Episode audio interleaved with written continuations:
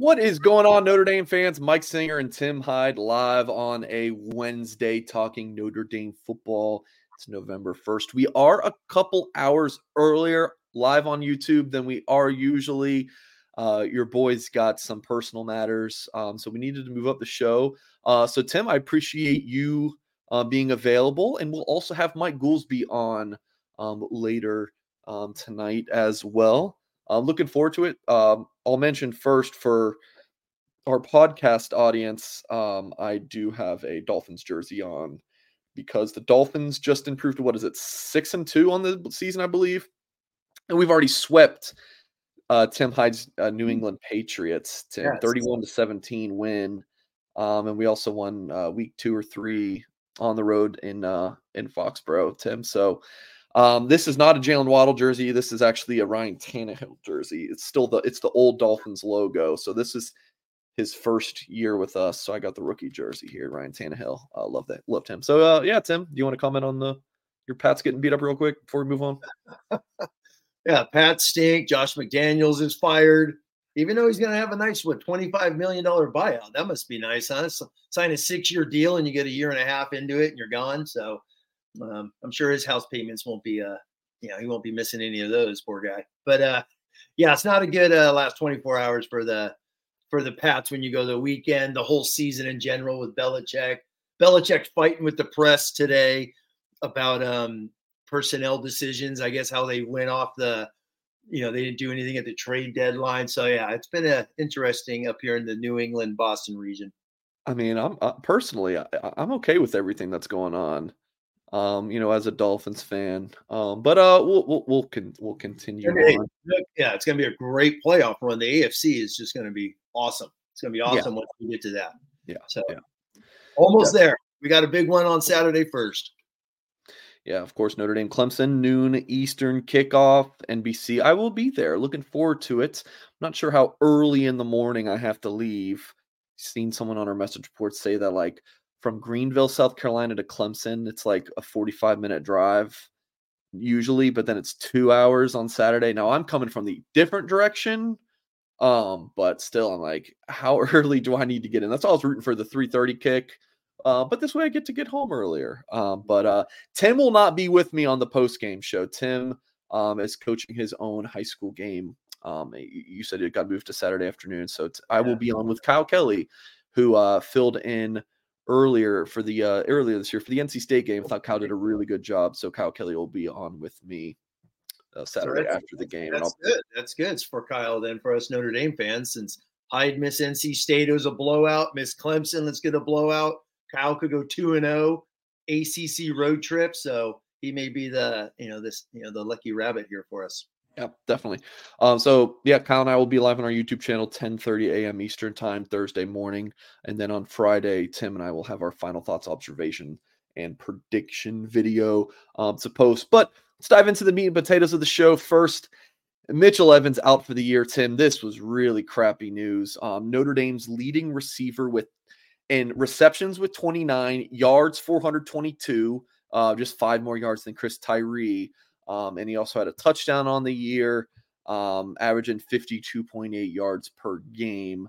Um, uh, yeah, Tim, just your your initial thoughts. I'm, you know, I'm sure you saw it go him go down, and it looked bad, you know, from the press box. Uh, I, I was nervous, um, and uh, yeah, Notre Dame got the worst. Um, you know, Evans got the worst news here with the torn A C L. Oh, it's horrible. It's horrible because he's. I mean, those are stats, by the way. You know, he missed one full game with Central Michigan. Staes was the main threat against N C State, so he kind of, you know, he didn't even catch. You know, no tight end caught a ball in, against Navy. I remember us talking about, man, is no, what's Notre Dame tight ends going to be this year? Remember, True.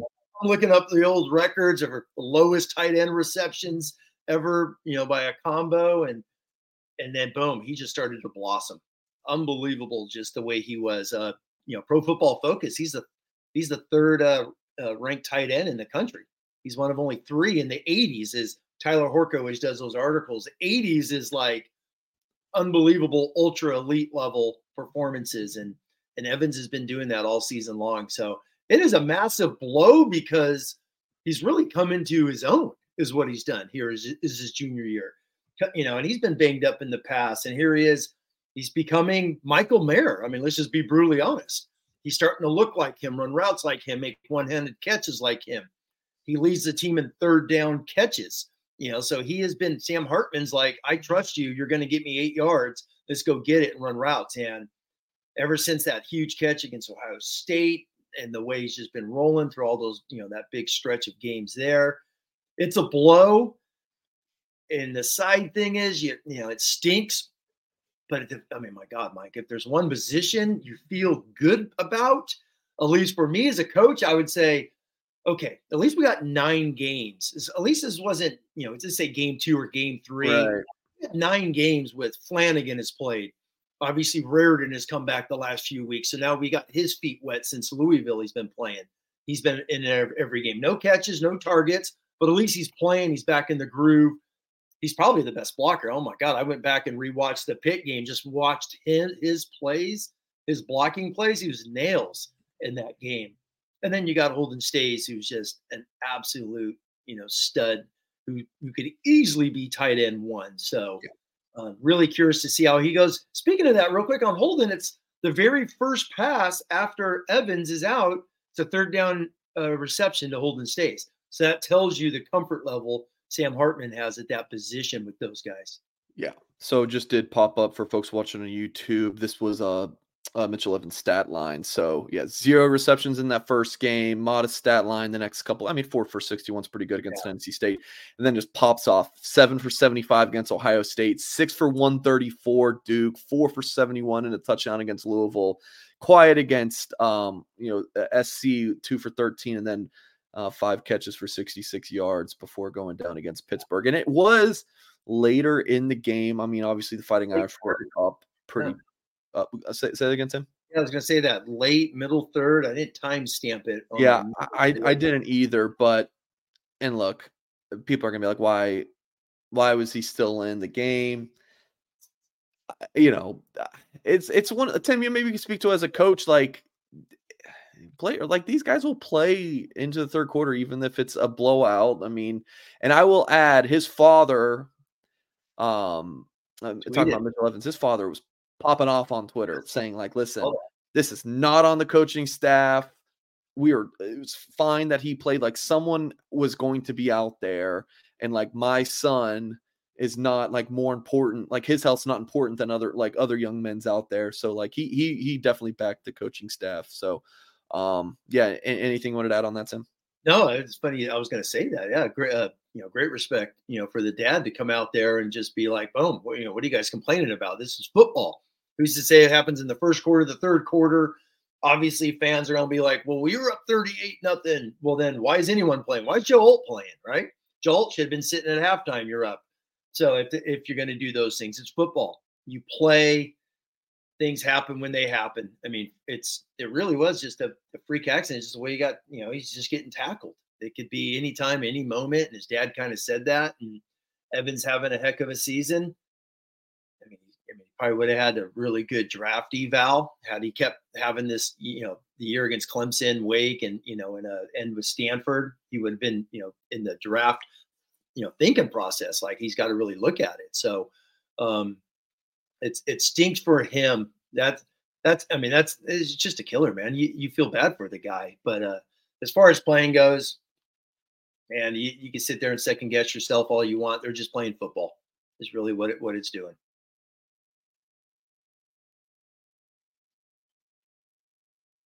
Sorry about that. Um, uh, Mark in the chat says it was irresponsible, just like Estime getting up, getting carries up fifty. Yeah, sometimes the running Estime can can be tricky, but.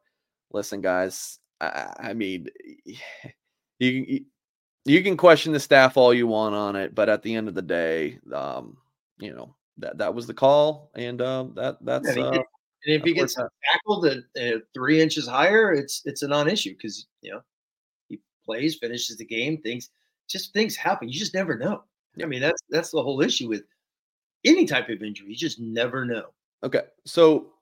Now kind of looking ahead for what Notre Dame does now, Tim, they run so much twelve personnel. Like it's it, like, well, I, I love watching the game from the press box. Like, it's going to be tough to ever watch a football game, a Notre Dame game, and trying to analyze it on T V after uh, sitting in the press box. You just see so much more. And just like how much twelve personnel they run is truly astounding. Now what that looks like is going to be interesting because Holden Staes, a fine pass-catching tight end, is not the blocker that Mitchell Evans is. So what does that look like moving forward? Do they... You know, uh, do they play more eleven personnel? Um, if they do, is it Cooper Flanagan? You know, did, did we see him more as, or, or Raridon? I'm just interested to to see like what you think Notre Dame does now. So maybe what you think they'll do, and maybe what you would do if you were Jared Parker. Well, I mean, the first thing, if you're going to do twelve personnel, you just Holden Staes becomes Mitchell Evans. Mitchell Evans was Michael Mayer. It's like that's – I mean, he's – I mean, Mitchell Evans has played more slot, more outside receiver than he has in line. The same was true with Mike Mayer. Mike was all over the place. And they basically, since, you know, Ohio State, they've just evolved Evans into, you know, that whole Michael Mayer position. So when they go twelve, Staes, Staes was the blocker. So Staes becomes Evans. And really, rare, rare – Flanagan can block. Yeah, he can. I mean, there's a reason why he has played like in nearly every game. As he's played in every game, special teams. But when it comes down to blocking, he will knock you backwards. He has no fear. Like I said in the post-game show, um, one of Estimate's touch teaches flatbacks a pit linebacker with just piece of cake, and he's just an eighteen-year-old freshman just hammering a guy. So uh, they're going to bring it. So you could do that type of twelve. Or Raridon and uh, Flanagan or inline. Staes is your motion, your hip guy, that type of things. But I'm telling you, man, the whole object now, now that it's Evans and Staes, is to get your five best skill guys. And and the first, I wrote this down, you know, when it happened Saturday night after a show, I started thinking about next week was, does Flanagan, Raridon on the field with Staes present the five best? Is basically what I'm trying to say. Okay. So, do you? Is it more Chris Tyree? I, I have no idea. I, I don't understand how Chris Tyree's not playing more because he's fast as could be. He has shown he could play the receiver. So, do they do the more?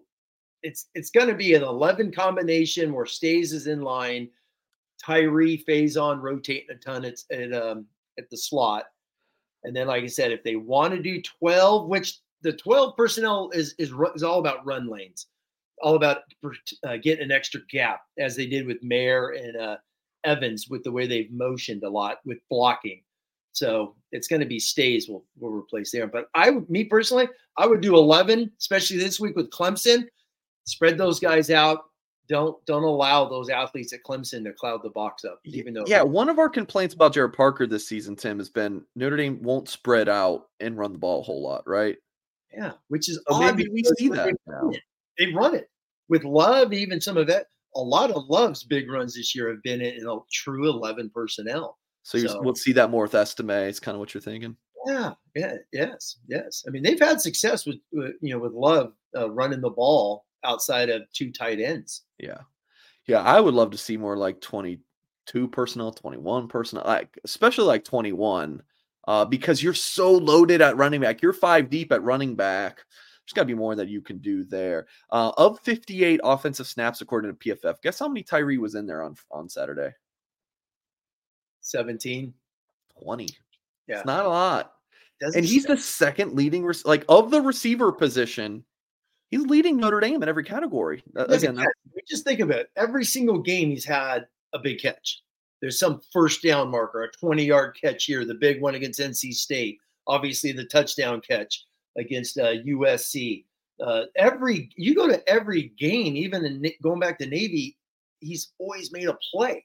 So he has proven he could do that. So uh, he's a senior. He came in. I mean, I remember when we talked way back when, coming into the season, he came into the season with twenty-seven hundred total yards with all positions, returns, all that stuff. So he's definitely a guy you could get the ball into, especially this game against Clemson, because they got athletes all over the place, and um, I'll let him go have some fun. Yeah, you mentioned like he's caught a ball in every game this season. That's something that Evans can't even say. I would say of like the surprises of the season, like just how good Chris Tyree's been at receiver has been one of them. Um, I mean, yeah, I mean, he's been a big play guy, not a ton of receptions, only nineteen, um, the, but twenty-two yards per catch, Tim. Look at the long, um, look at the long in every game. Yeah. twenty, twenty-four, yeah. sixty-five, seventy-six, twenty-five, twenty-two, thirteen, forty-six, forty-seven. It's not bad. He makes a play. He makes a play somewhere in every game. So now maybe that he has proven he can play the wide receiver position, get him out there. Yeah. I'm just saying, especially in this game. Yeah. In this game with Clemson, spread those guys out a lot more. You know, let the offensive linemen just have one-on-one blocks and uh, see how those safeties cover Tyree out there in the open field. I would, I would have thought his receptions would have been up and his yards, like yards, would have been down a little bit. I, I thought he'd be more of a quick game guy, yep. yak. But um, you know how, how you know he's been catching the ball, um, you know, farther down the field has been a bit of a, a surprise to me. But uh, I, I've definitely liked it. Um, Tim, let's hear um, from Barb Stephenson um, and some of the cool prints that she has. Um, it's we're we're getting into holiday season, guys. It is. Uh, November first. Um, and if you're looking for that perfect holiday gift for the Notre Dame fan in your life or even yourself, then look no further uh, than Barb Stephenson. Um, we'll remove that so you guys can see the full print if you're watching on YouTube. Barb Stephenson Art is your premier uh, destination for stunning pen and ink limited edition prints of the University of Notre Dame, South Bend's own award-winning artist Barb Stephenson skillfully captures the essence and beauty of Notre Dame's campus through her intricate pen and ink prints, which she meticulously enhances with hand-painted metallic gold accents, making each print unique and one-of-a-kind. I gotta pat myself on the back. There were some tongue-twister possibilities there, and your boy got through it. And now, folks, Barb has added two fantastic works to her outstanding collection of limited edition prints, all of which she is offering to our listeners here at Blue and Gold. So Barb's been an advertiser with us for a while, um, and these two are new for folks watching on YouTube. Uh, and, and if you're listening on podcasts, kind of detail it for you. Have I, I mean, really, you have to see it for yourself. Um, I, I, I can't do it justice. barb stephenson dot com, S T E P H E N S O N dot com. Uh, you got this look at the Golden Dome, um, and then what is called the R O T C collage with, um, you know, a look at the stadium, um, you know, the Basilica, uh, the Golden Dome, the Grotto, uh, Touchdown Jesus, and more. Uh, so definitely check this out at barb stephenson dot com. And to purchase or view her art, her website is barb stephenson dot com. Um, order now for the holidays and receive free shipping anywhere in the continental United States. One more time, folks, it's barb stephenson dot com. Uh, All right, Mister Hyde, the college football playoff rankings came out on, was it just last night, Tuesday night? Yeah, um, and uh, let's take a look at it. First, Tim, Notre Dame being at number fifteen. I believe that's the highest ranking for Notre Dame um, in the Marcus Freeman era, um, since uh, at least since he became the head coach. So, your just reaction to uh, you know, Notre Dame's spot. Do you think that's pretty fair at this point in the season? Um, yeah, I would say so. Just because, I mean, it was them or L S U, with you know, as the top two loss team. So, I message board, Twitter, people are like, "How can Notre Dame be this ranked, you know, low?" I don't know, man. They, they have two losses. So it's all about getting to a New Year's six. So does it really matter if they're twelve, thirteen, fifteen? Win games and you move up. So you have two losses. That's the way I like it. I don't get too bent out of shape. Like I've seen a lot of people losing their, you know, mind over how can Missouri be ranked ahead of us? I don't know. They have one loss. So who cares? To me, I'm going to, I'm a big believer. It just all evens out. Sure. It's all going to work itself out. But uh, the initial, I was happy for Ohio State just because sure they played Notre Dame. They played Penn State, which atrocious on offense, man. I watched some of that game. It was like putting me to sleep. It was so boring. Defensively, both teams are outstanding. But uh, good for good that they did that for Ohio State. Georgia obviously is loaded. They got dudes all over the place, but you know, their preseason schedule has been average at best. Let's just say that nicely. I think them in Michigan, I saw this thing, um, both in the one hundred strength of schedule, which is like. Yeah, I'm going to pop that up in a second, Tim. Insane. The Michigan thing, don't get me going, Mike. Man, we haven't we haven't we haven't talked about this. This we, is we, nuts. Yeah, did we a couple weeks ago? Maybe no, it was last week, but it's blown up since. Every day there's something new, Tim. Hey, it's Kaylee Cuoco for Priceline. Ready to go to your happy place for a happy price? Well, why didn't you say so? Just download the Priceline app right now and save up to sixty percent on hotels. So whether it's Cousin Kevin's Kazoo concert in Kansas City, go Kevin, or Becky's Bachelorette Bash in Bermuda, you never have to miss a trip ever again. So download the Priceline app today. Your savings are waiting. Go to your happy place for a happy price. Go to your happy price, Priceline. Oh, my God. Florida State is um, obviously some good wins. They got the good one against, you know, L S U. Uh, who else? I mean, they beat Duke. I don't even know who else Florida State. I mean, Florida State's been solid. And the, and the Pac ten's all going to, you know, eat, eat themselves up. That's what the Pac, Pac ten, I'm so old. Mike is still called the Pac ten. I've always done that. So I guess I've never included, you know, Utah, Colorado yeah. since they've been in. But uh, those guys are going to beat themselves up. What's funny is I saw a, a sheet today, you know, one of the, I think P F F posted it, like, what would the twelve-team playoff look like? So if you put Oklahoma and the S E C, these guys in the Big Ten, all that, it's five S E C teams. So if it would, if they would all be today, would, would be in, which I think four is a given for the S E C every year. But uh, good win, uh, good, good survival win for S C. And, and that's the other thing real quick. When you look at these, Notre Dame's schedule, obviously we talk about the four hard games. Yeah, two of them are losses for Notre Dame, and those are the guys ranked ahead of them. So S C's there. And uh, Duke's a hell of a football team this year. They just got a banged-up quarterback, and they don't have a backup. So yeah. that's why it's kind of falling off. But uh, yeah. hopefully we get a win this week, Mike. Speaking of that, you got a year ago at this time, Clemson's eight and oh and number four. So they're seven and seven since then. So that's wild. Isn't it? It's nuts when you look at that. But uh, yeah. it's all going to work themselves out. Let's get to some of these games. And then this Michigan thing is. Come on, Tim. Come on. I got like seven talking points here. Are you done? Oh, you're talking about Michigan? No, I just have a lot to say. Are you done yet? Oh, go, for it. go for it. I'm sorry. I'm just rattling here. I'm just, having... I'm just, I'm just uh, messing with you. Uh, uh, Goolsby just texted. He's going to join soon. We're going to talk with uh, Mike Goolsby about this whole Notre Dame quarterback situation for twenty twenty-four. Marcus Freeman and the kind of the, box he opened with his comments last Thursday is certainly interesting.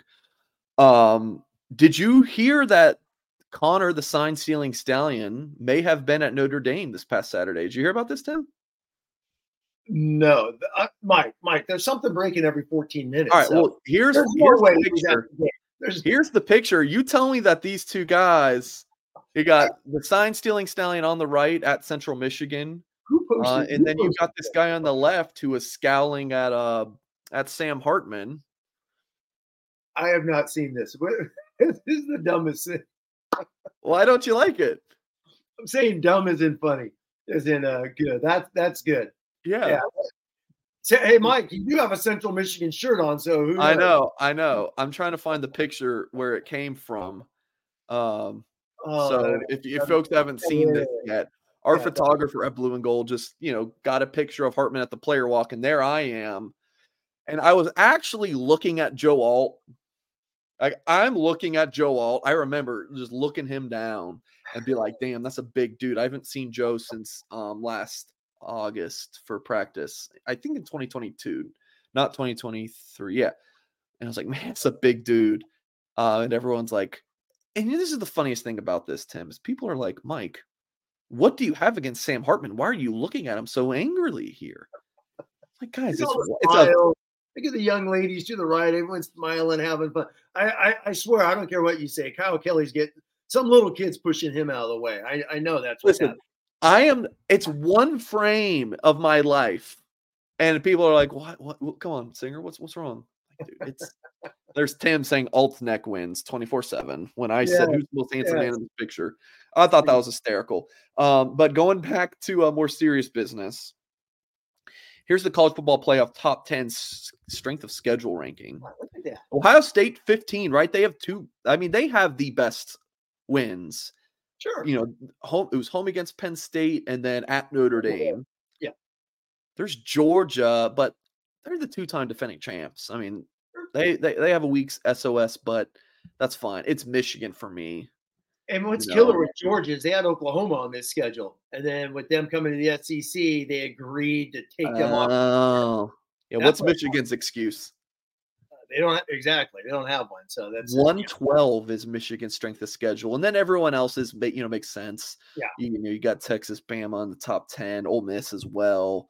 Um, the Pac twelve team's kind of weak. A C C, you know, Florida State's about what you think. It's just that Michigan one is woof. It's so, so, so Tim, what, do you think that like there's been some people being like, man, should the college football playoff like rank Michigan in the top four? And my and I guess the I didn't watch the selection show on Tuesday night, but I guess the guy was like, you know, that's an N C double A issue, not a a, a college football playoff issue. I I I, I kind of understand that, but at the end of the day, Tim, the Tuesday night ranking reveal thing that we have to do this every week when it doesn't matter right now, and it's going to work itself out, like you said. This is all just kind of like a T V hype money grab. I mean, it really doesn't matter what it is right now. I will say it's kind of interesting going back to looking at the top twenty-five, and for folks watching on YouTube, if you see L S U's thing in their uh, their, their logos in there twice, it should be Louisville at thirteen. That was a issue, or a, you know, just an honest mistake by uh, the graphics team. Um, but look at what like the rankings could be if this was a, a top twelve situation.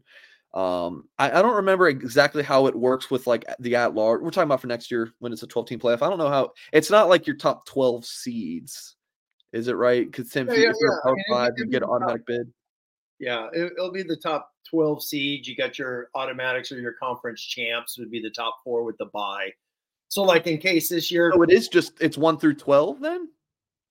Uh, but if you're like if you're no. if you're seven, let's say you're seven, but you win your Power Five conference, and then you're in. It's like really, it's really one through eleven because like Tulane at number twenty-four would be in twelve seed. Yeah, so I, I saw the thing earlier, like Michigan. So Ohio State, let's just assume they're Big Ten champs because they're ranked number one.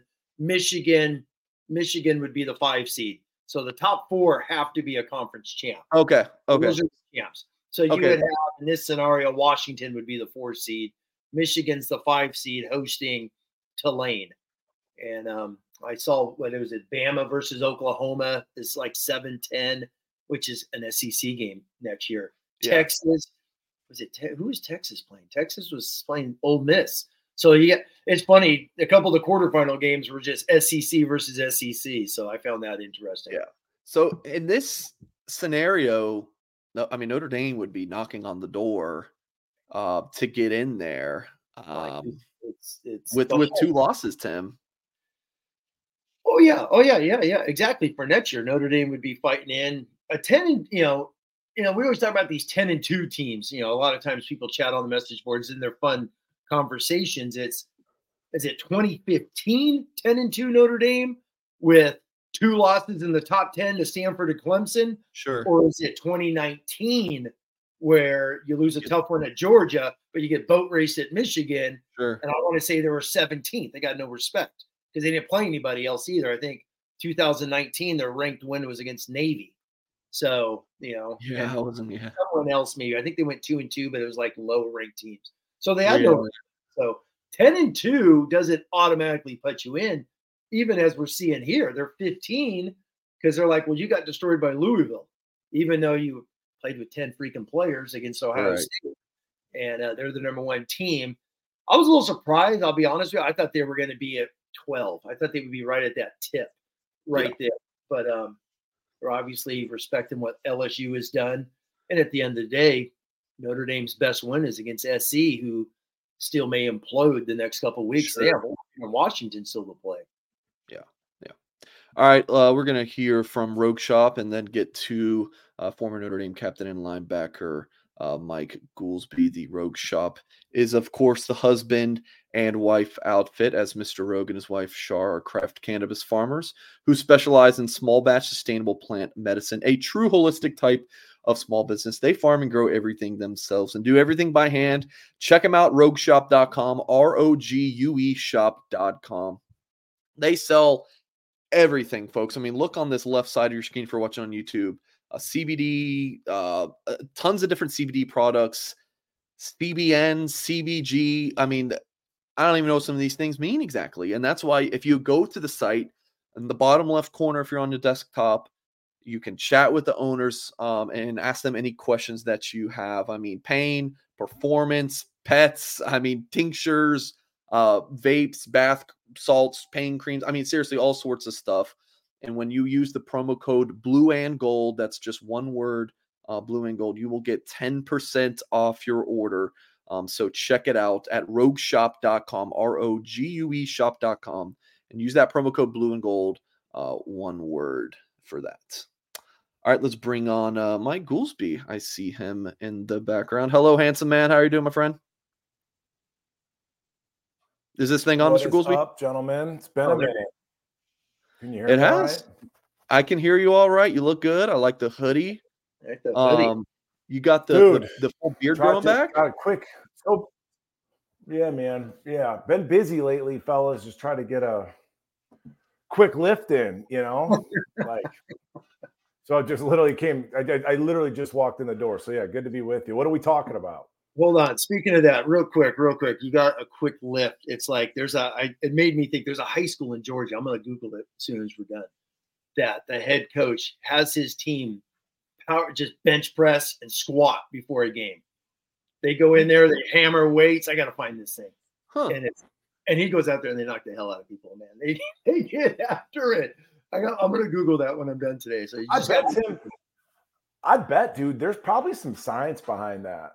You know, like, I mean, like they say, like, if you hit legs, like your testosterone level increases, just like you get a little bump. So I bet you there's some science behind that, you know. I'm for I know it. Roger, I know Roger Clemens was a big, uh, you know, steroid guy, but Clemens used to uh, hit the hack squats before he pitched because he wanted thick, heavy legs, he used to talk about. And um, makes total sense. Yeah, before he pitched. And then speaking of science, God, we're going off on a tangent right away, but it's okay. Chip Kelly started this at Oregon. They would have a full, you know, you get your typical Friday walkthroughs. Chip Kelly uh, started running guys. I mean, like they would do a seventy-five minute full-on sprint, high energy, just haul butt practice on Fridays. So he just wanted. Here we go, Singer. We'll see you later. Tim and I are going to talk uh, talk football, but. No, no, no, it's, it's true. It got, got me thinking about I was girls. Just going to say, it's like, you know, you talk to like high school kids and Tim, like, and as a coach, like lifting weights is the easy part of training for football. And like kids forget to actually, anybody listening that's got young athletes, get out there and freaking run. You know, I mean, that's what coaches are looking for. That's what football is. Like lifting weights is the easy stuff. The actual running, kids, kids leave that out of their training regimen far too often. Exactly. You guys done? Yeah, go for it, Mike. It's just a little uh, welcome rant. There you go. Um, just someone just posted in the chat, Bob Knight passed away, legendary basketball coach. So rest in peace, Bob Knight. Damn. I loved watching Texas Tech as a kid. Um, you know, when when he when wow, he was with the Red Raiders. Yeah, you were yeah, Tech, yeah. Just just watching him, just Bob Knight. I mean, um, yeah, so so rest in peace to the uh, the legend, passed away at Uh, the age of eighty-three. Thank you for uh, posting that, Isaac. Um, so, yeah, the topic of today. So, if I recall correctly, Goolsby, on our show Sunday, I was I mentioned, you know, Angeli, and and, and I was like, I'm sure this topic's it top Notre Dame in twenty twenty-four oh, at quarterback. We'll, we'll talk about this with Tim on Wednesday, and you were like, um, can I can I hop on there? I was like, hell yes, you can. So, quote from Marcus Freeman this past Thursday when asked about, hey, have you guys thought about taking a quarterback in twenty twenty-four from the portal? He goes, all options right now are under consideration.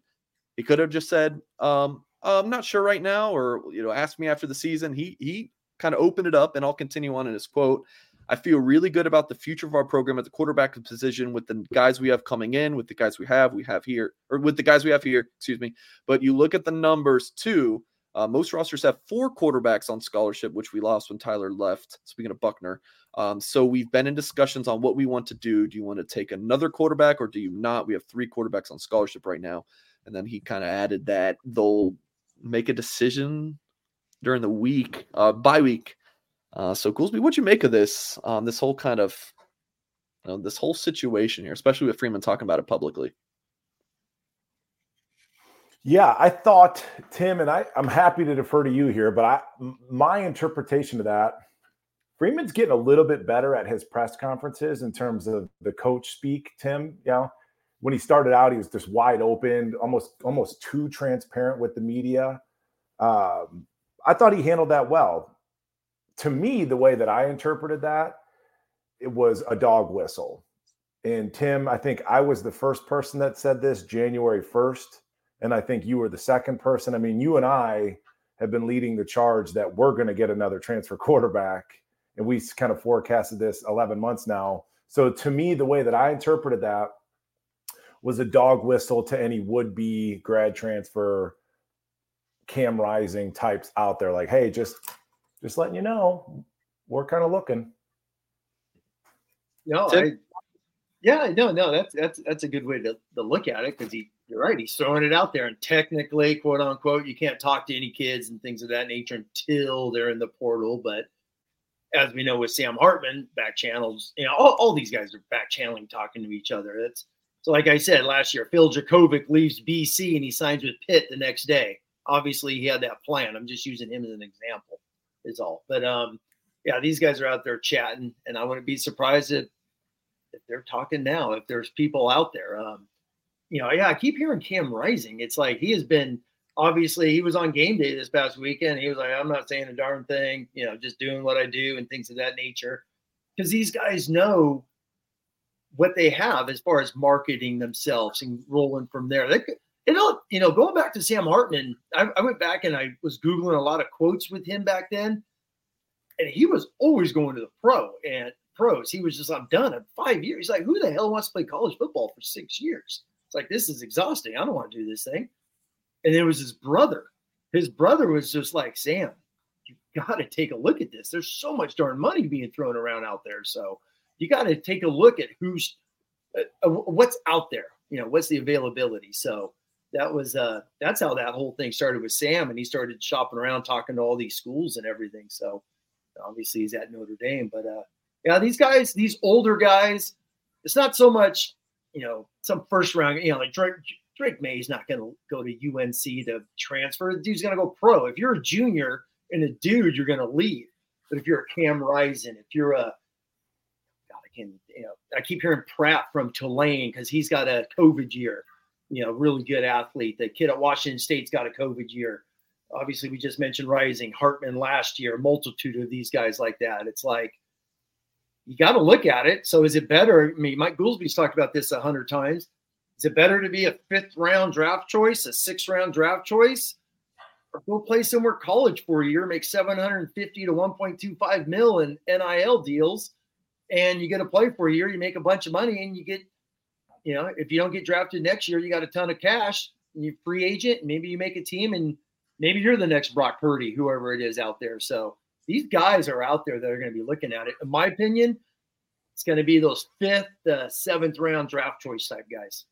There's no those- doubt about it. Yeah, there's no doubt about that, Tim. And it's interesting, Singer, this coming up as a as a topic, is it because we saw Angeli throw a pass downfield, Tim? Did you see that? You know, he aired it out. So is it because Angeli made a nice play? Is it that point in the season? It's just interesting that, and this this whole past year of my life being in the quote-unquote media has been just a fascinating study. And because I was like, how, you know, if, if Notre Dame doesn't play well, is Sam going to get blamed? Where's the blame going to get placed? And I thought I kind of forecasted that the right way. But it's just like, yeah, it's like, why are we talking about this now when one of the bigger games of the season is right in front of you? But uh, it's pretty – I mean, my prediction, thirty thousand foot view, Tim, you and I are on the same page in terms of how we feel about Angeli and, you know, maybe the ceiling versus the floor, et cetera. But Angeli is, he's a Reese Kelly guy. You know, he, he wasn't a Freeman guy. Um, so just do with that what you will. I think Minchey is more physically gifted, Tim, and I think you would agree in terms of arm talent. Maybe he beats Angeli in a foot race type thing, but he's so young. I mean, I, I don't think I think I think it's unavoidable. You're bringing in a transfer. And then my last thought before I kick it back to either of you two, is it going to be a competition? If we bring in, like Freeman saying, you bring in a fourth for depth purposes, et cetera, et cetera, et cetera, is that going to be a competition? Or are we going to, you know, give Cam uh, Cam Rising, for example, are you going to give him the job? Like I believe happened with Hartman. So it's like you don't want that scenario where you gift a transfer quarterback. Here's a million dollars in N I L money and the starting job at Notre Dame. That's not good for the long-term nature no, of the program, the position. Yeah, let me jump in on the on the handing the job. I don't there's still I mean, number one, I mean, I mean, even the media that's at the practice, they could say they're looking at competition and they could see that. I mean, we really don't know other than what we see. So, the you know, this whole point of competition, if it's in the media, it's coach speak. It, it really is. If he's the better guy, he's the better guy. And I think I think the thing with Hartman at the end of the day, you know, I know, I know you talked about this way back when, was he handed the job? Yes. You know, yeah, yeah, he's probably handed the job because he's a better quarterback. And I think the coaching staff knew he was a better quarterback. I think the spring game showed that. Tyler transferring showed that. So, I mean. I'm not going there. I'm not going there. I said I'm not going there. Oh, no, no, no. But but but the spring, I mean, the whole thing was was part of it. Because the early, remember, the early part of the spring was Buchner was sharp. Uh, Hartman was not. That was a talk. That was a big talk. I mean, everyone was talking about like, whoa, Tyler's looking different. Then as spring evolved, I think it went there. But um, yeah, it, it's interesting because I just think that's coach speak when you're like, oh, it's an open competition. It's like they did that with Jack Cohn. Everyone knew Jack Cohn was going to start over a true freshman Buchner and Drew Pine, even though they didn't announce it until camp, training camp, I believe. The same thing that they did the year before, right, Mike? With Buchner and Pine the year before. Yeah. Even though Buchner was clearly the better quarterback through camp, and he played in two thousand twenty-one. Yeah, uh, Drew Pine sat the bench outside of two games. All right. Speaking of the coach speak thing, I think Freeman talking about the four quarterbacks thing, I think that's coach speak. You yeah, bring cool. in another guy because you want to improve the room, which is why they brought in Hartman the year before. And the whole experience thing, yes, everyone loves experience at all positions. You uh, that, that that's very uh, valuable.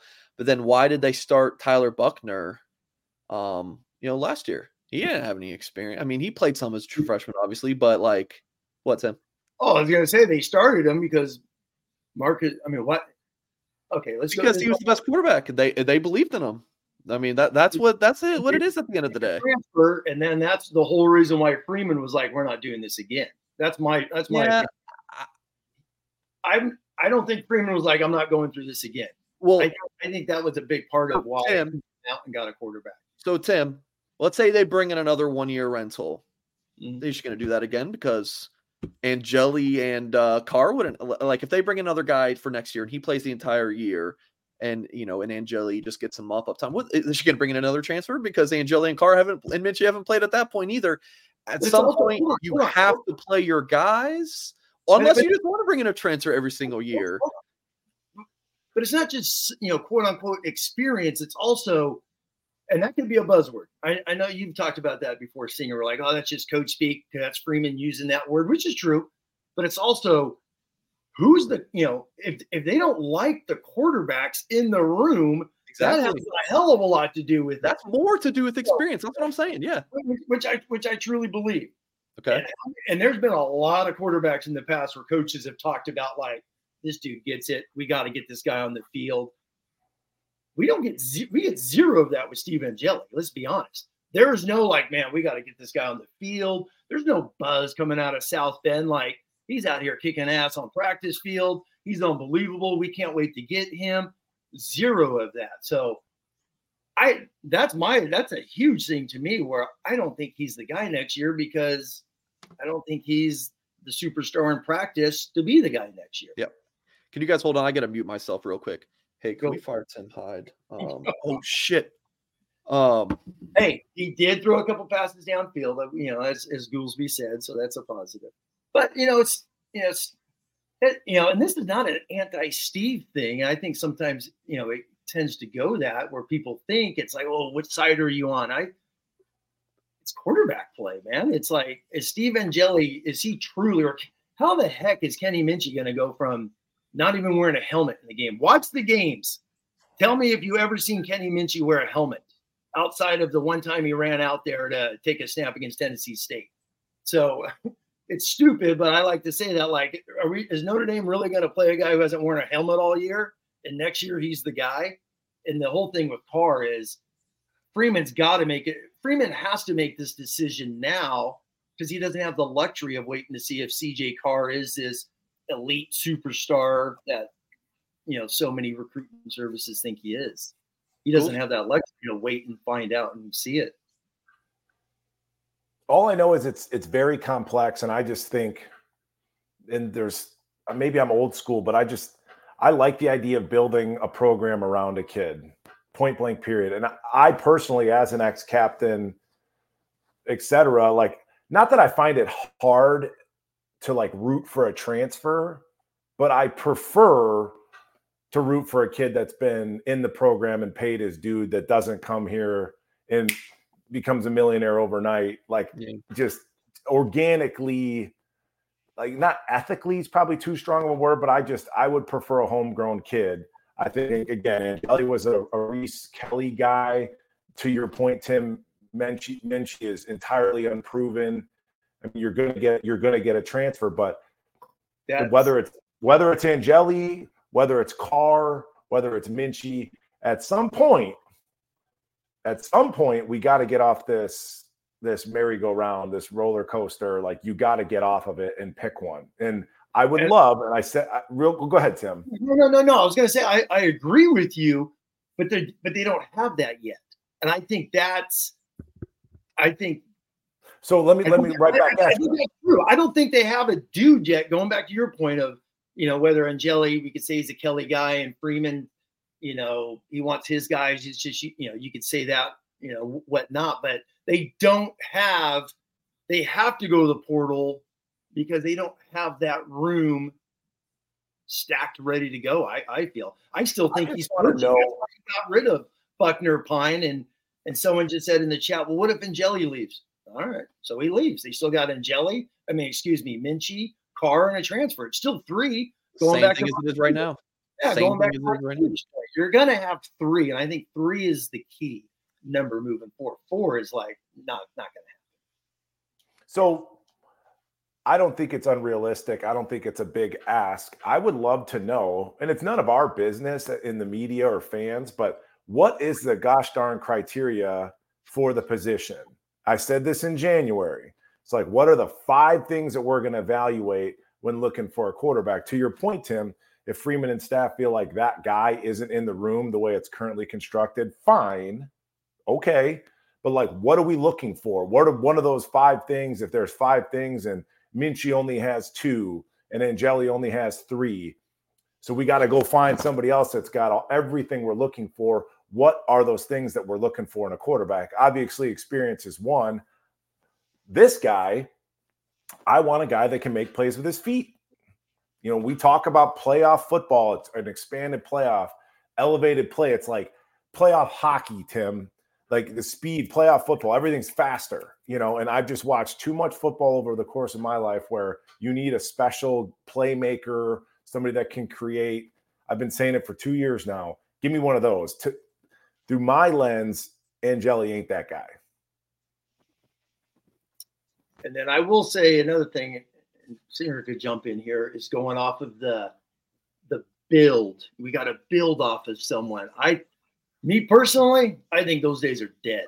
I really do. I think I think this is a year by year era. I mean, you could build. Obviously, you're going to recruit and you're going to build and things of that nature. But the way this college football is with the portal, I think Freeman realized after year one, man, if we don't adapt, we're going to die. And yeah. I think, and that's why he's adapting. He went out and got seven, eight guys, and all those dudes are performing this year that he got in the portal. And I think, I think the Q B thing is just a year by year. If you have a dude, if they if they get C J. Carr, let's say C J. Carr comes in, he is legit. He is as good as Jim, when Jimmy Clausen came in oh seven in spring and everyone saw him re- ready to roll. Then Freeman knows, all right, I got a guy. I got a guy. We're going to give him reps, do whatever we got to do in practice. It still comes down to that coach knowing that's my guy. I trust that guy. I'm going to, you know, he's my well, the man. Other, the other, the other thing. We can talk about transfers. We could talk about a transfer defensive end, but a quarterback is its own its own beast. I've said this before. I don't know where, um, but as the the the team, Tim and Mike, like as the team gets better and better and better, the surrounding cast is better. Might you be able to withstand a few lumps in growing a quarterback? Yeah. And then the other thing, I mean, I, I want to believe that that's true. And again, like what you've – Sam Hartman completed ten freaking passes against U S C. We're not asking these guys to go, you know, be Kurt Warner in Saint Louis. Like we're not. We're not. So – and then beyond that, Notre Dame has always – and this is just a holistic thing. Notre Dame's always done everything kind of different, right? I mean, we're kind of – we kind of blaze our own trail. So – the days of like developing a homegrown quarterback, Tim, at large, generally speaking, yeah, that, that's probably dead and gone in, in terms of the landscape of college football, but this is still Notre Dame. So it's like, if I'm Notre Dame, I'm almost leaning into the developing of a quarterback versus trying to do what everybody else is doing. I can't so, be too specific about that, but that's just like an instinctual thing. Well, this is my other take is sure Notre Dame does things differently. So you're already tying your hand behind your back right now. You're already like, boom, you can only do so many things recruiting wise, restrictions. You got to go to class, as you always talk about, all these things. But if there's a dude out there that Notre Dame can bring in for either one year or two years, and Notre Dame does do things differently because they can't get the sophomore that's leaving after two years and whatnot. They have to either get a true freshman, let's say Dante Moore, just because he's a true freshman, not that he's leaving.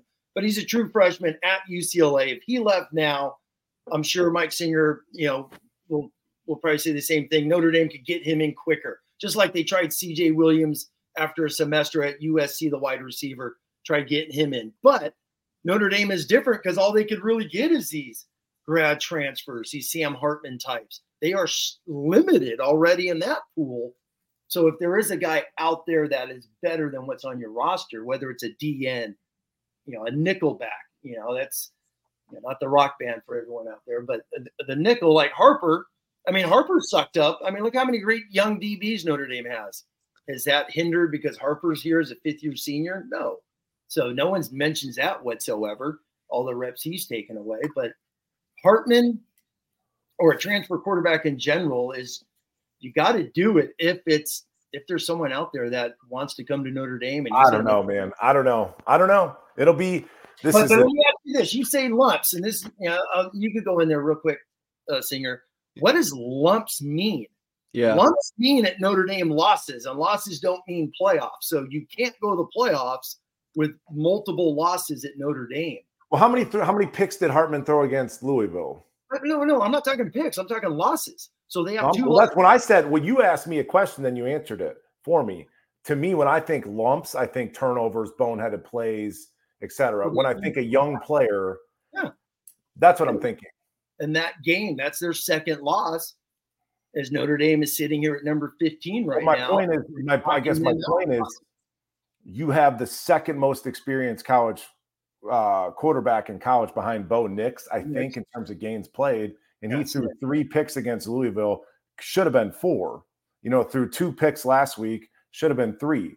So it's like just because you bring in somebody that's thrown for twenty-five thousand yards and, uh, you know, is twenty-six years old, there's no guarantee they're not going to turn the ball over. Do I want – this is kind of how I look at it, and I just can't – I think quarterback and I think first-round pick. You know, so do I want a sixth, seventh round undrafted guy like a Hartman, or do I want a guy in like maybe a C J. Carr or maybe um, Deuce Knight that has the potential to become a first rounder? That's that's how I look at it. So that's just my opinion. No, Singer, I, there's I, so, there's so much here. No, there's it's yeah, it's unlimited. There, Yeah, Goolsby talk about like this is so nuanced and it's fascinating, and that's why we, we love talking about it. And and I hope for people, you know, listening or watching, and you're like, oh man, I I I, I hate that point. I disagree with that, but like it, it's so nuanced, and I, I just hope that you're you're learning um because there you know there's so many different layers to this. And what's Goolsby better for up, what's better for high school recruiting? Keep getting transfers, or you know, again, developing a guy that goes first round, and it's like you know a C J. Carr can become a star. You know, a Deuce Knight could become a star. Yeah.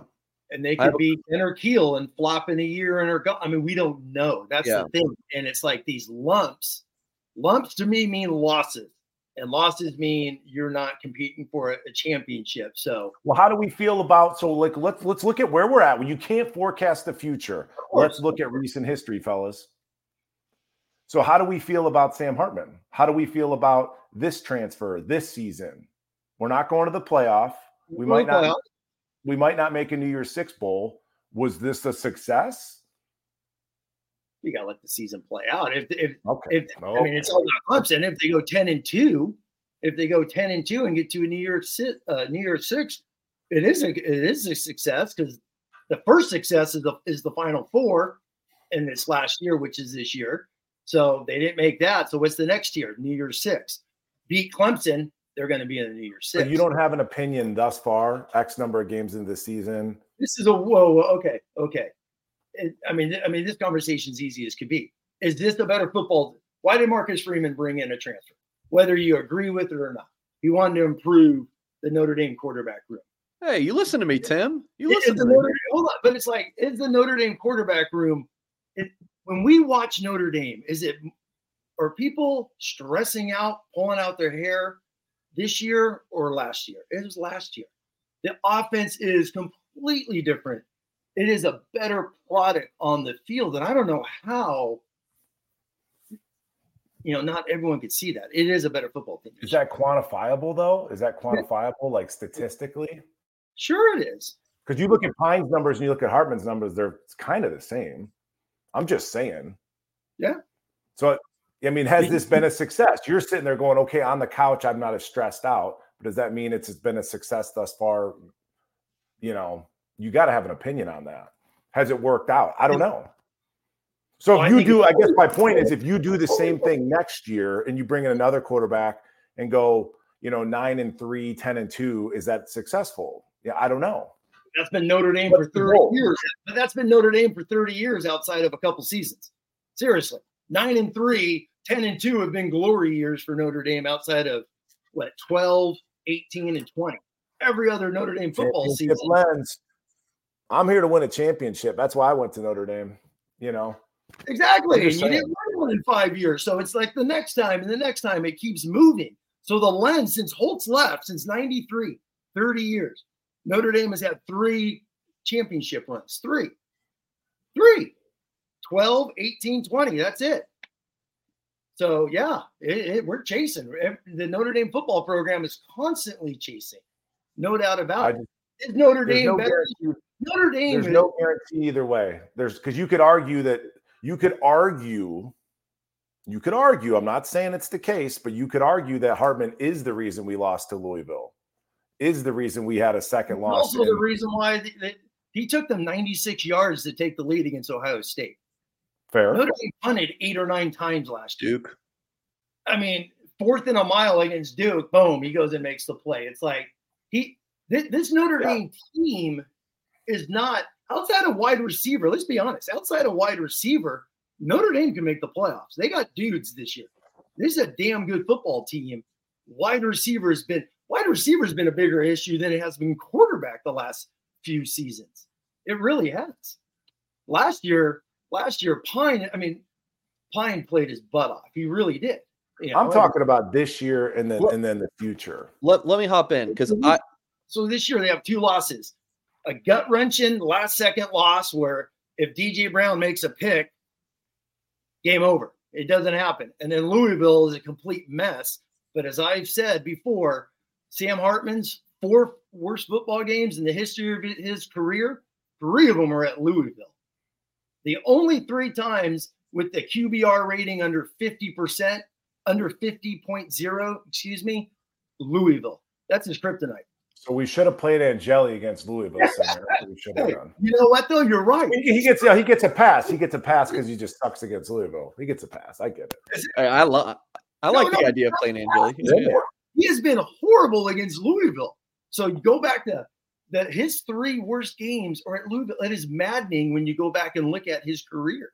All right, I so I feel like I'm moderating a presidential debate where I'm like, please stop talking, both of you. I'm just kidding. You got an ad?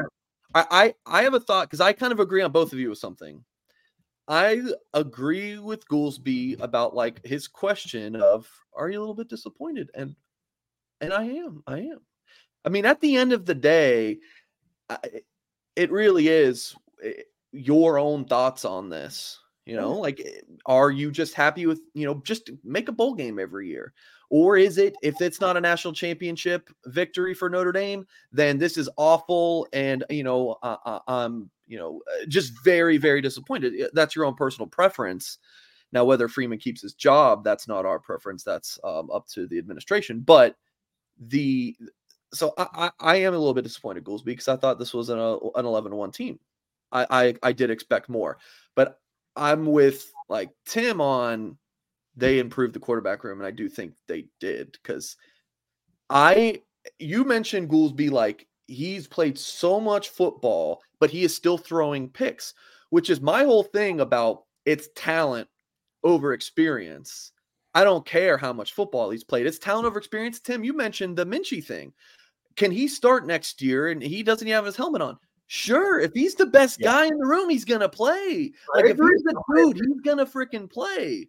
Um, so that's yeah, I mean, where I'm at. I kind of agree with both of you guys to some extent. And Hartman was never, because Goolsby's mentioned this a thousand times, and it's true. Sam Hartman's not some N F L dude. He came to Notre Dame because the N F L said you're you're a free agent. You're not a guy who's going to get drafted. You're not you're, you're not on our window. So keep playing for a year. And luckily he had a six year, he had a COVID year. And he was like, all right, I, I think it's worked out. It, it, I, I just do. When you, when you look at the season, how is it not, how is it not worked out? Notre Dame is a better football team in two thousand twenty-three than they were in two thousand twenty. So to Tim Hyde, it's worked out. A better football team. To Tim Hyde, it's worked out because you improved the room. To Goolsby, It, it has it. I really think it's fine having either opinion, and I'm kind of right there in the middle. Um, so I think this is fine. Like I, I think each thought is is kind of respectable to have. Um, so I, I'm here for it. Oh, but it, if you it, lose, if you lose, I mean, this is a big game, and we didn't. We haven't even. I mean, I'm sure you guys talked about Clemson. I mean, Clemson's a big game, right? And you know, Hartman loses his kind of his third down guy, and Evans going into this game. So if we lose to Clemson, I'm sure that Sam Hartman's not going to take any of the blame. I'm almost one hundred percent sure of that. He's the Notre Dame quarterback. If they lose, that means he probably doesn't have a good a game, right? So, well, yeah, but you know, he losses. The point is, if we lose to Clemson, do we sit there and go, "Well, it was still successful because the quarterback room is better"? That's my whole point. But this team is better. But the team is better this year. This is a better football team than last year. But wins and losses, I mean, how do you quantify okay, it? Okay, so, okay, so if you're just going to look at a lot. Well, they lost four in the regular season last year. If they lose to Clemson, that will be three. They'll take care of the next two more than likely. Then you go nine and three. Nine and three is better than eight and four. So I guess it was so a it's success. a success then. So it's because we're marginally better where it's successful. And then he's gone. He's gone, and we're going to start over. So that's successful. I'm asking you. With another quarterback, you just keep building. Now he's in year three. You keep building. If he has to go to get another transfer quarterback, he has to. He he's got to do what he has to do. And if he has to get another quarterback next year, so he gets another quarterback. I don't think he, you know. And I was all for for Buchner. I love Tyler Buchner, man. Every time I watched Tyler Buchner, all I wanted was two thousand nineteen Tyler Buchner. His film in high school was freakish. He lost that. He's never going to have that again. He may never throw a college football pass again in his life. So You I know, don't bring up the name. I don't bring. I don't even mention. Well, look, no, I'm talking I'm just, about. Well, that's the whole reason why Hartman's here, because Marcus Freeman didn't want to play him anymore. I mean, let's just be brutally well, honest. My he, thing, my my thing on Hartman was, and I said this January first. Go back and find the podcast. Again, it's my my Sistine Chapel of rants thus far in my time with On Three. I mean, I thought. That was, why did you say that?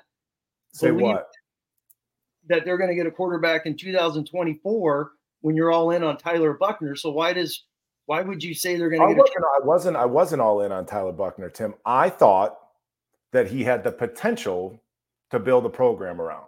That's what I thought. I didn't, I never said Buckner's better than Hartman. I never said any of that. Yeah. To be fair, and Singer, you've been on air with me yeah. every single, I never said he was better. I thought he yeah. had the potential to, to build a program around, and people misconstrued that into whatever, whatever. Um, but why did I say that we're going to bring in another transfer? Because it's pretty, it was, it was apparent. Because if you're valuing experience, and that's why you wanted, that's why you needed a Hart, a Hartman to make the quarterback room better. You look at Angeli Minchey, who's left once Hartman leaves, and you're going to just going to rinse, wash, repeat.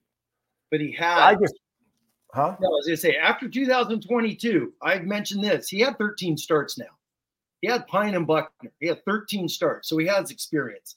He had Pine, mm-hmm. he had Buchner, Tommy Reese coming back. Tommy Reese had not left yet, obviously. So he did have experience. He had thirteen games. He won eight games or nine games with those guys. Upset, obviously, Clemson when they're number four. So he does have experience. He has game experience, big win experience with Pine and Buchner, a bowl game win with those guys. He didn't, those weren't his quarterbacks for two thousand twenty-three. I think yeah. that's what, it, at the end of the day, that's what it was. He yep. sat back after Stanford. Uh, no, it wasn't Stanford, excuse me. The U S C game was their last game last year. After U S C, and it was just like, I'm not doing this again. I, I'm going to go out and find a better football player. My, I, the, I think they're going to yeah, do that yeah. in twenty-four. Yeah. They're going to find a better football player. My whole thought was, and maybe fans were oversold or, you know, got into the clouds and, t- and thinking about what Hartman would bring to the offense, et cetera, et cetera. Maybe you go get a better transfer quarterback next year that's bigger, faster, stronger, whatever. But um, doubt he has better hair or bone structure, right?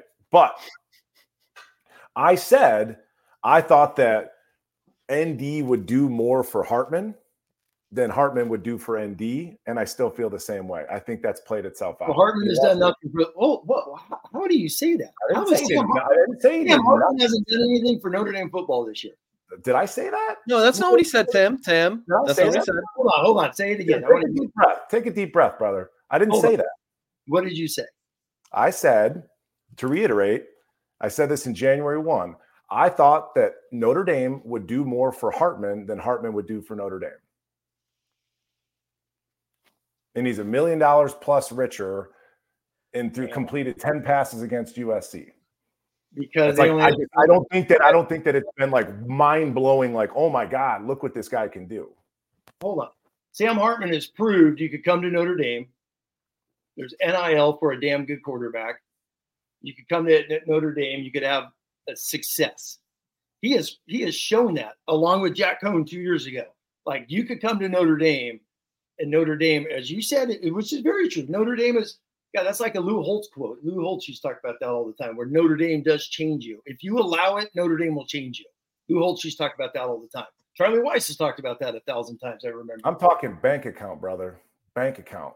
Got, Not- well, hold on, Mike Goolsby. Why is bank account okay? Because it's in the rules. It's called sure. name, image, likeness. So who gives a rat's ass if he makes a million and a half dollars? Seriously, that is the game.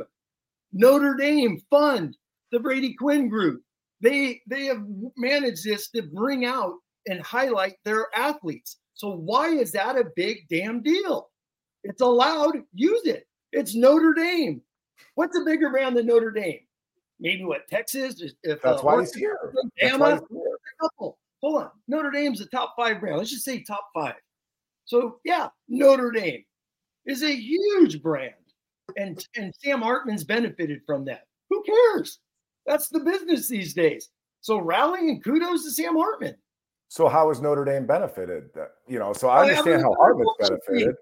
By having a better football team in two thousand twenty-three for one season that he's here. How is anyone listening, follow back, listen back? Seriously, how does anyone sit back and say, this is a, sh-? I almost said it. I won't say the S word. I don't want to get you uh, explicit there, uh, Singer. What, how you don't want to say shit? Where has this been about football team outside of Louisville? Outside of Louisville. And even in that game, it's freaking thirteen to ten. Notre Dame has the lead in the second half.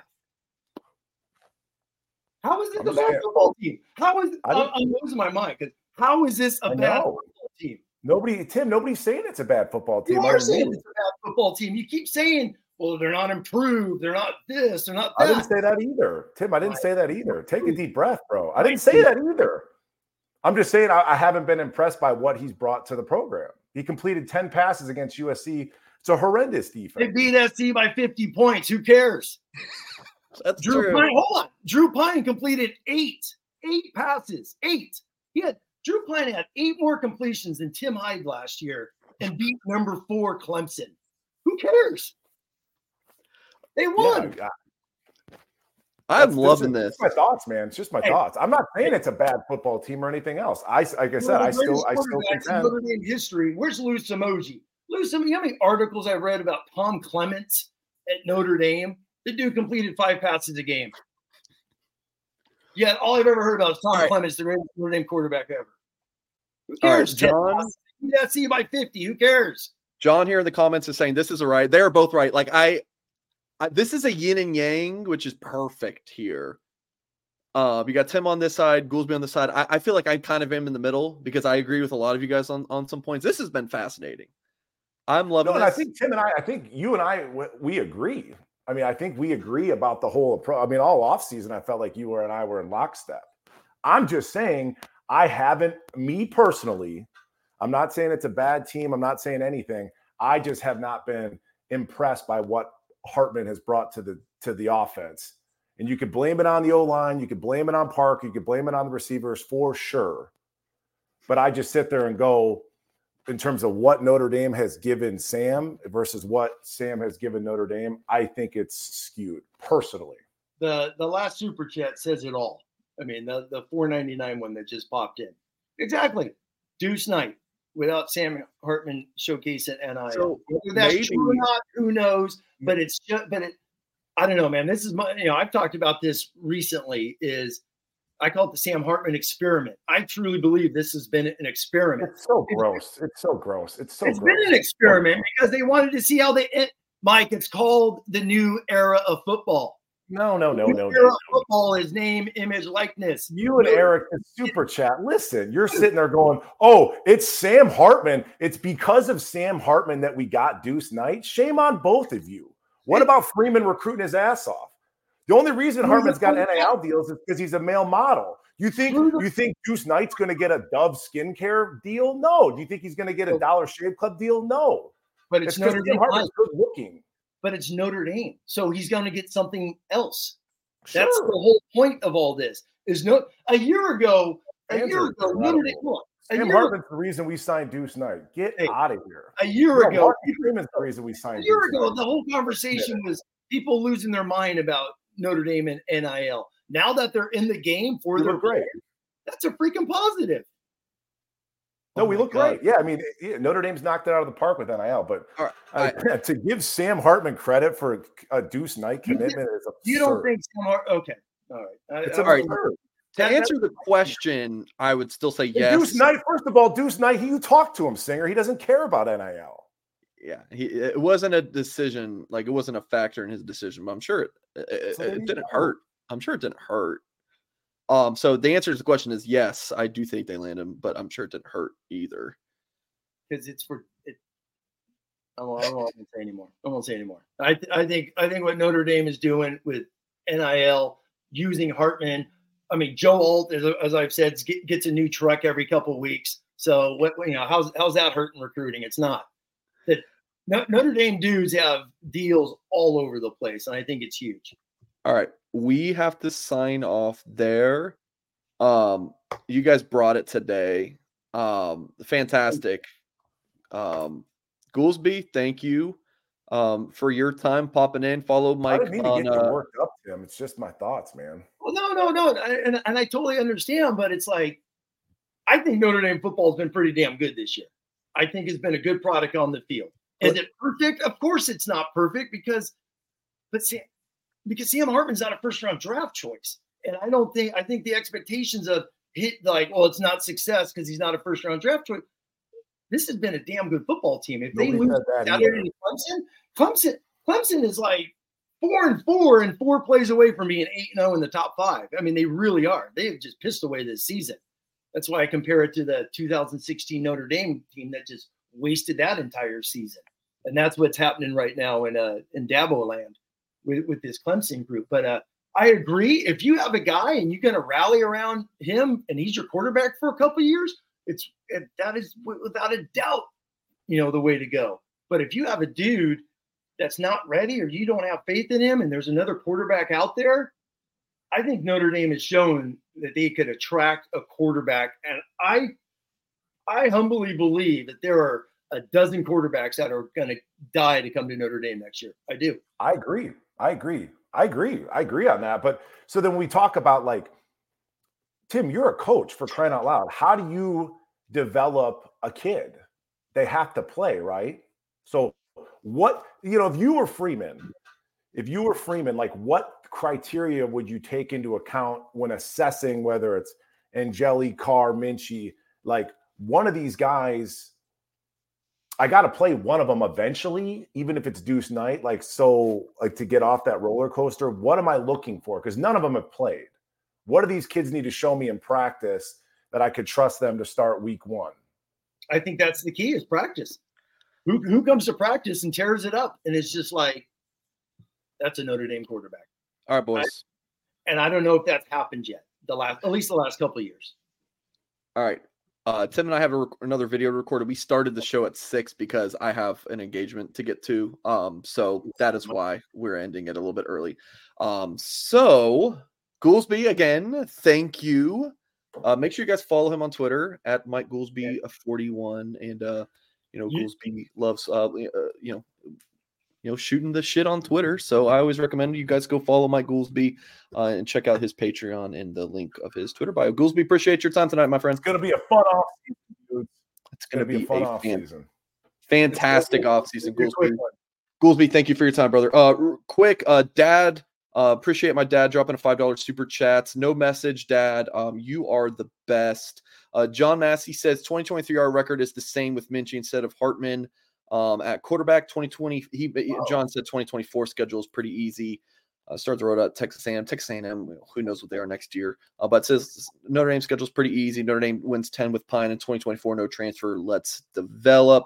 John, appreciate the super chats. Spencer said a little bit earlier. He said, I love Jeremiah Love for Heisman in two or three years, just develop a quarterback with them. Spencer, from your lips to God's ears. And then Mike Nolan says, Mike and Mike is right.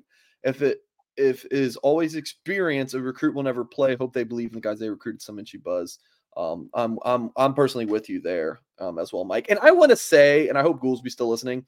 Um, the like, this was two boxers just going at this. That that was fantastic. Uh, but, you know, when boxers, you know, they dab each other up and, and, and they go on. So I thought that was really good fodder um, and, and debate between Hyde and uh, Goolsby tonight. No, it was a fun conversation. If I if I got heated, uh, no, Tim is not. It was it was oh, passion. It was passion. I loved it. When I you mean, guys see me sitting back here, I'm just loving it. This is fantastic. I mean, this is a better football team, and and I and it shows every time they watch them. I mean, you know, maybe I. Maybe I'm still stinging from Ohio State, and Notre Dame was right there, ready to beat them, and and they didn't. So well, they had one bad game against Louisville. Notre Dame's played some damn good football this year. Yeah, they have, and, and this this schedule's a lot harder than last year as well. That's another point to it. But we signed off Goolsby, so we can't try to prove him wrong. You know, we, oh, we no, just no, no, not at all, because he said a lot of. I mean, he's, it, he's, it, he did tons of good points, and we're going to come right back to this because often we're going to know real quick in December. You know what, what the heck's going to happen because Freeman had his quarterback meeting last year, and we know that he's going to have another one this year. I'm, I'm assuming. Yeah, for sure. All right, that is going to sign us off today. Um, hit that thumbs up on the video if you've not done so yet. Subscribe to our channel if you're listening via podcast. Appreciate you. Leave us a kind review if you like our show um, on Apple or wherever you get your podcast. blue and gold dot com is your home for Notre Dame football and recruiting coverage. Um, so check it out there. Appreciate you all. And as always, we will catch you next time.